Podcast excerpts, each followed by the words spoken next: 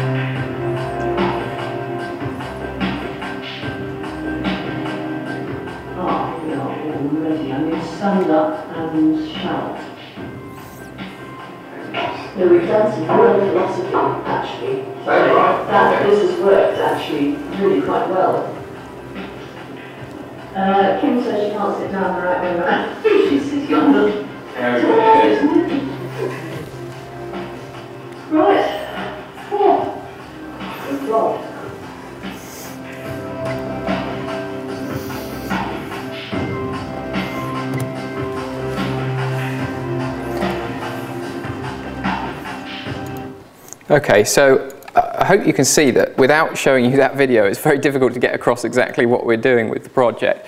That's, that's an example of what those environments are like, and every single avatar, as they're known, that was wandering around in there was controlled by a real person on a computer. Uh, with one group of students, they were all in the same room. With the philosophy students, they were actually at a distance. So these are some of the ideas that are, are lying behind the project. Um, when we were thinking about multi-user virtual environments, we realized that there were two sort of main zones where they might potentially be useful for teaching and learning. On one side, the user-generated content, on the other side, social presence. And that fitted quite nicely with working with art and design students. These are first-year undergraduate art and design students based at Leeds Met- Metropolitan University who can meet face-to-face. And on the other side, social presence we're working with online distance philosophy students who have done our online distance courses here at Oxford. So in both scenarios, there's tutors involved. And you can see on uh, the user-generated content side, the art and design students, clearly they're going to be interested in building things and using these environments as kind of a, a tool of their trade. Uh, whereas on the social presence side, it's more about people getting together and discussing and communicating. And so the question there is, does being realized as one of these avatars in one of these spaces, does that actually help you get together and discuss things, or does it get in the way of it?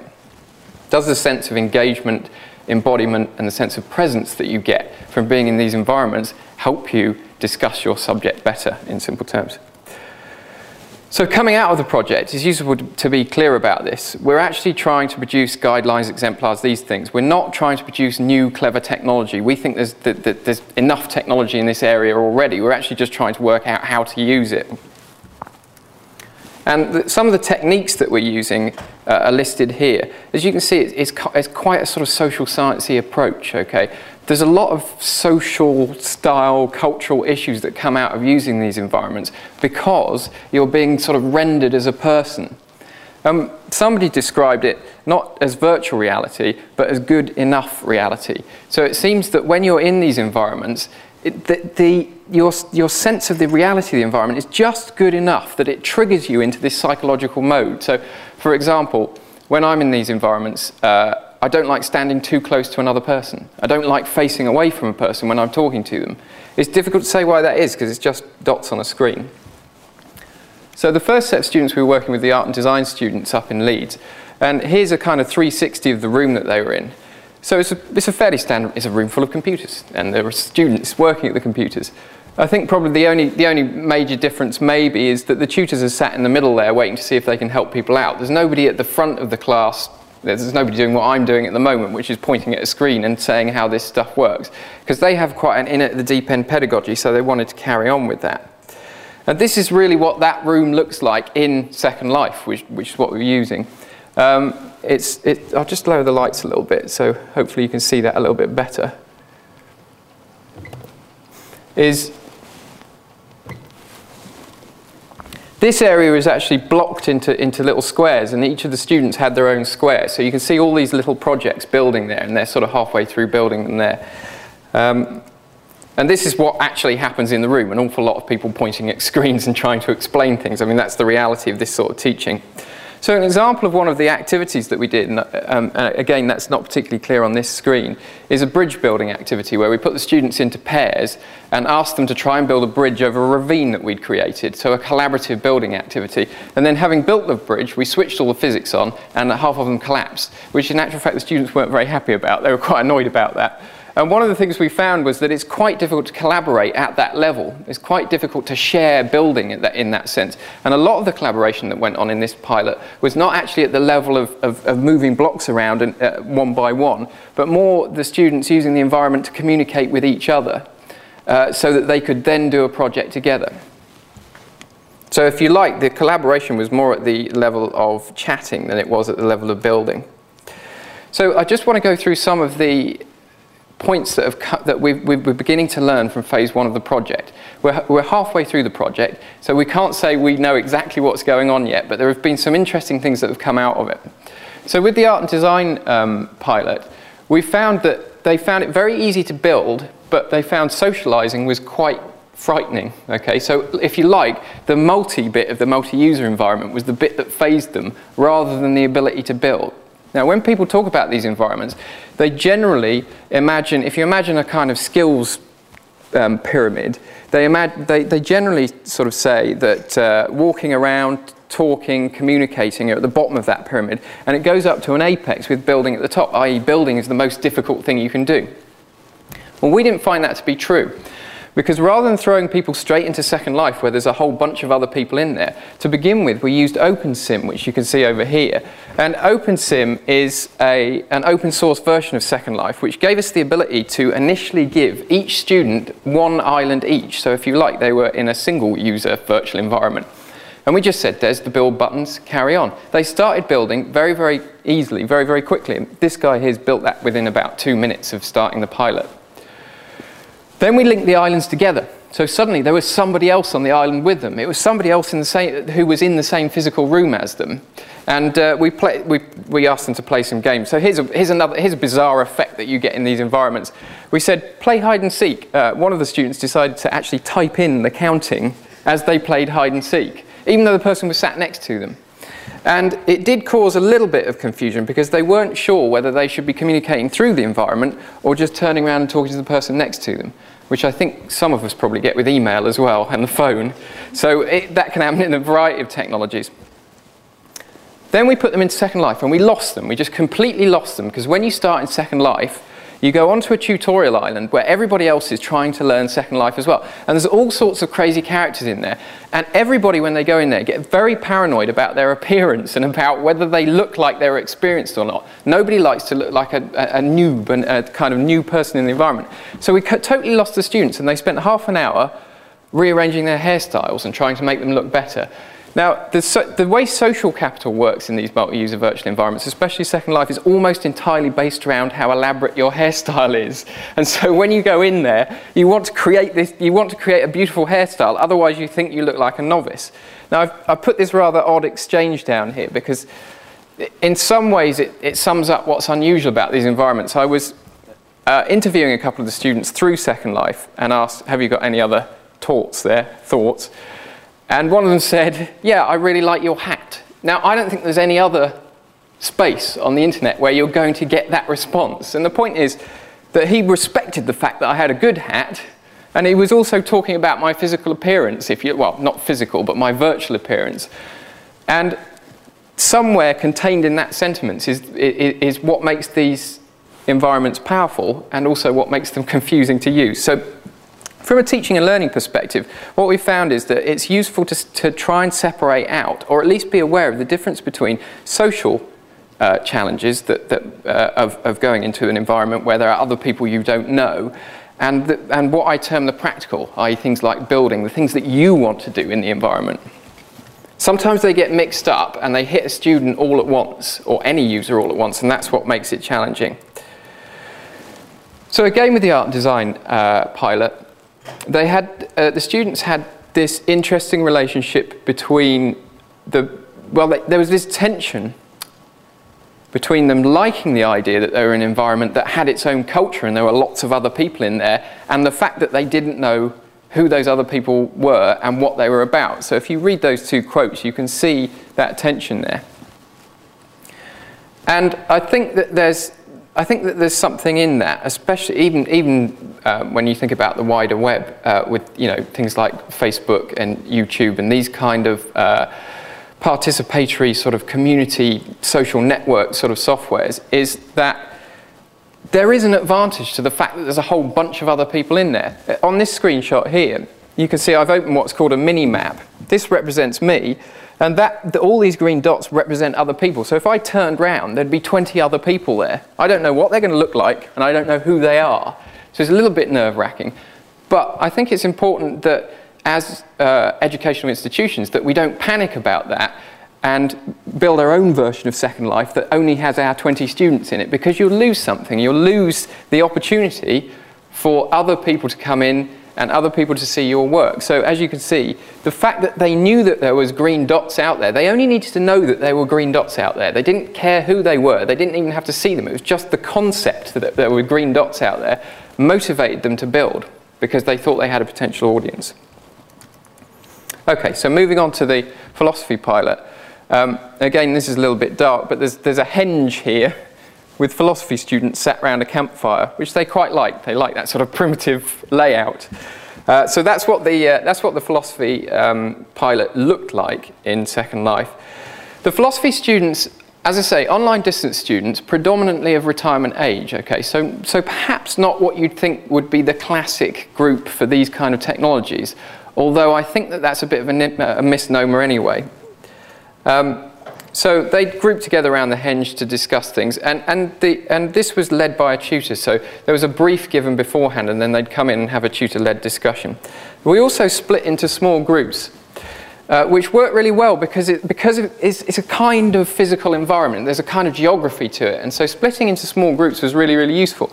So there's actually a small group of people up here And then there's another group of people down here. And what the tutor could do is actually wander between the two groups as you would do in a physical classroom and sort of listen into each group uh, as she went and contribute to that discussion. Now, that's, I've just put that in there just in case you were falling asleep.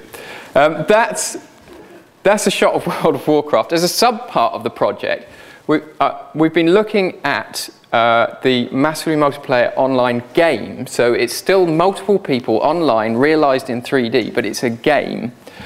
Um, because the game is brilliant at drawing people into it and teaching them how to use a very, very complicated piece of technology without them really realizing. Because the last thing you want to do when you hit a game like this is have to learn an awful lot of sort of buttons and clicks and windows, etc., etc.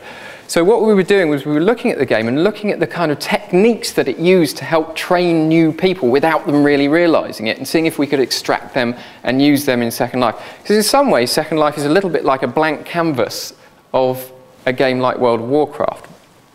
One of the main things that came out of this was the idea of questing. So if you create small quests for students, then they, it's a great mechanism to help them learn certain aspects of the environment. So for example, in Second Life, instead of teaching them how to build a, a cube and then how to put another cube on top of another cube and then how to put a texture on the cube, you just get the students and you say, we're going to have a competition to see who can build the tallest tower in the next 10 minutes. And so the focus is on, is on that sort of game, which is quite good fun. But to do that, obviously, they've got to learn all these techniques. The other aspect that's interesting like this is you'd hope that the person on the other end of this character didn't look like that. Okay? You'd, you'd make the assumption that they're playing a role. And one of the reasons that, they, they're playing a role is because they, they might look a little bit peculiar, but also because they're, they're, they're a mage. So in this case, they're a mage and there's a background to the character. You're, you're stepping into a role, if you like, and you're playing that role within the overall narrative of the game. Whereas in Second Life, if let's say I'm a student who's logging on to uh, a philosophy discussion, am I playing a role? Um, is, is the avatar me or is it something I'm controlling? You know, if the avatar makes a mistake or if I make a mistake with an avatar, is that bad for me? Uh, I think you probably saw in that video where somebody accidentally sat through somebody else's lap. That did cause some embarrassment. And you've got to ask the question, why? And I, th- I think one of the answers is because, the, as I've put down here, the avatar is like an anthropomorphized ambassador for the person who's controlling it. Okay? And one of the things that can go wrong in these environments, one of the things that we had trouble with, was that the avatar, it looks, that's one of my avatars there, that's the hat that I referred to before. Um, one, of the, one of the problems that you can have is quite often the avatar is just like a China doll. It doesn't emote, it doesn't have expressions. And in an educational scenario, sometimes it's important for you to know what the student's feeling like, you know, and that's easy to do in a face-to-face scenario. It's quite difficult to do in this scenario because the student might be frustrated, they might be thinking, they might be happy, they might be trying to make a point, but all the time, they might be blind drunk, you know, but all the time, the, the avatar's just there very prim and, per, um, and proper. And this little exchange at the bottom was, was, at, was typical of that problem in that uh, the tutor was worried that, uh, one of, that one of the students was stuck or confused, but in actual fact, he was just thinking. Uh, uh but you couldn't tell he was thinking, he just because he's just there like that as, as his avatar. And so this comes down to this idea that somebody called emotional bandwidth, which is that even though a lot of the communication is via text, it seems to me that, that, that, human beings like to reappropriate methods of communication to make them more emotive. And, and, and the, the emoticon is, is a perfect example of that. That's why I put that one on the end there. Uh, now, bizarrely, even though you're realized as a three dimensional character that sort of looks, maybe looks a little bit human, doesn't have to, that emotional connection isn't there. And, and, and that's important when you're teaching, especially a small group of. Uh, students. So one of the things we're thinking of doing is creating a set of, I'm calling them edu gestures. Gestures like, I'm thinking, or I'm terribly confused. I mean, they will be, they will be pretty basic. So that, that will just help to make that connection between the student and the teaching that's going on, rather than just having people frozen. Uh, and that's that's one of the scenarios whereby you, I mean, it, with a scenario like that, you, re, you really begin to realize that it is quite a, a kind of social environment in the sense that, that that was definitely wrong. That was not a good thing to do and did cause some embarrassment. And the female avatar there logged off immediately afterwards. And I haven't found out whether it's because her computer crashed or because she was terribly embarrassed. She did come back again, I'm glad to say. So, the last sort of uh, theoretical point that's, that's coming out of uh, the philosophy side of the project is this idea of controlling the flow. When you're in these environments, people tend to choose to text chat. Okay, so despite the fact that you've got all these beautiful 3D characters, you're actually spending a lot of time chatting in a text window that's, that, that's to one side. Now, that's not to say that there isn't a connection between those two things. Okay, so when you type a comment to someone and click enter, you look at their avatar, and I'm not quite sure why, but you do. You, you still connect the, you connect the person with the avatar with their text. And there's a, there's a problem with text chat in that it can become very fractured. Uh, and also, if people aren't used to it, they'll try and write too much stuff in. So we had a scenario where uh, we said uh, we want everybody to respond to the question in hand, and we'll go around the group and get everybody's initial responses to it. So the tutor uh, asked the small blue dragon on her right, who was the first student, to respond to the question. And he started typing, and in Second Life, you can see them typing. They do this. And he carried on typing, and we were all looking at him, and he carried on typing. And we realized we didn't know how long he was going to take. He could have been typing an essay, because this is philosophy after all. And eventually he hit enter, and this, this huge paragraph hit the screen. And it was just kind of the wrong, it wasn't the wrong method of communication, it, it was just a slightly uncomfortable method of communication. So then what we did, we said everybody write at the same time and hit enter when we go around. It's, one of the, it's an example of a tiny technique that's quite useful. And then there was a period of about two minutes where everybody's just like that, which was a little bit unusual to watch, but it did work a little bit better. And I think what a lot of this comes down to is text chat et- etiquette, but also good old fashioned, good quality tutoring skills. As the tutor got in the second session that we ran, the tutor got the, got the hang of controlling this in the same way that she's very good at doing it in a real life scenario. The ability to control the flow of a discussion in a text chat window is very similar to your ability to do it in real life. You have to make sure that you draw the people in who aren't, who aren't uh, responding to the debate. You have to make sure that one person doesn't take over completely. You have to make sure it doesn't go off topic, and you have to sort of pick people up if they confuse the, the debate. And so, a lot of the pedagogical issues that we had on the philosophy side of the project were actually more to do with text chat and, and, a, and a tutor's ability to control discussion than they were with Second Life itself. Again, a little bit like the art and design pilot, our problem wasn't with building, which was supposed to be difficult, it was actually with the sort of social side of it. With the uh, philosophy pilot, our problem was that the challenges were with text chat and with the, uh, the tutor's ability to control the flow of discussion.